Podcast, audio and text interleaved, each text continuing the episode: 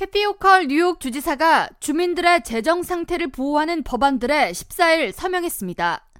주지사가 서명한 첫 번째 법안은 의약품이 부족한 상황을 이용해 기존 가격보다 터무니없게 높은 가격을 매겨 소비자에게 판매하는 행위를 금한다는 내용을 골자로 하고 있습니다. 이는 팬데믹 초기 손 소독제와 마스크 수량이 부족한 시기를 틈타 개인 위생용품을 기존 시장 가격보다 크게 높은 가격에 판매해 폭리를 취해온 기업들이 생겨나자 이에 대한 제재를 강화하기 위해 발의된 법안으로 새 법에 따르면 뉴욕주 검찰은 이와 같은 기업체나 개인의 행위를 적발해 위법 행위가 증명될 경우 최대 2만 5천 달러의 벌금을 부과할 수 있습니다.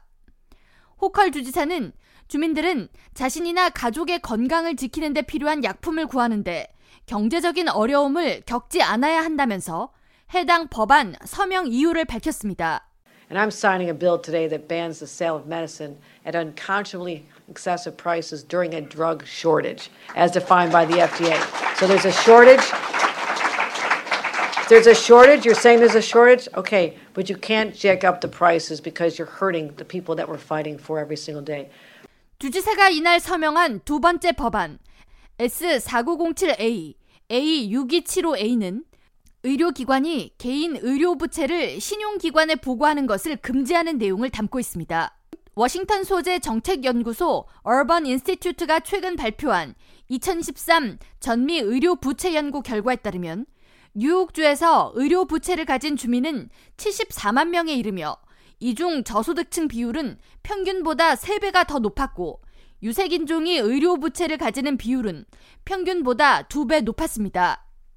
호컬 주지사는 몸이 아픈 경우 누구나 자신의 몸을 가장 우선으로 생각해야 하며 의료 부채로 인해 제대로 된 치료를 받지 못하는 경우가 있어서는 안 된다고 강조하면서 법안 서명 이유를 설명했습니다.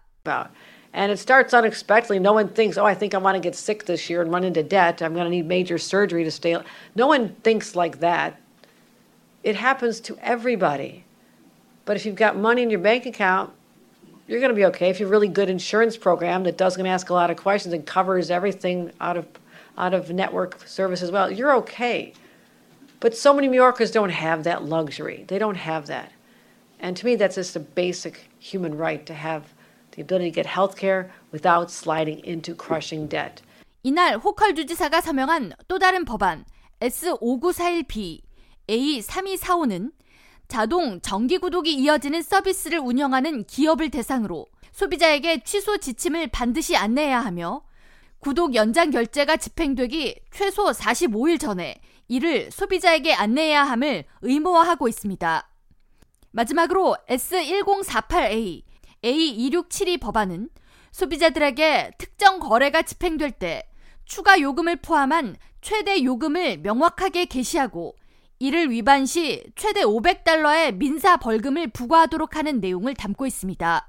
캐티 오컬 주지사는 주민들의 재정을 보호하는 법안들이 발효됨으로써 인플레이션 지속으로 어려움을 겪는 뉴욕 주민들이 경제적으로 조금이나마 도움을 받길 바란다고 전했습니다.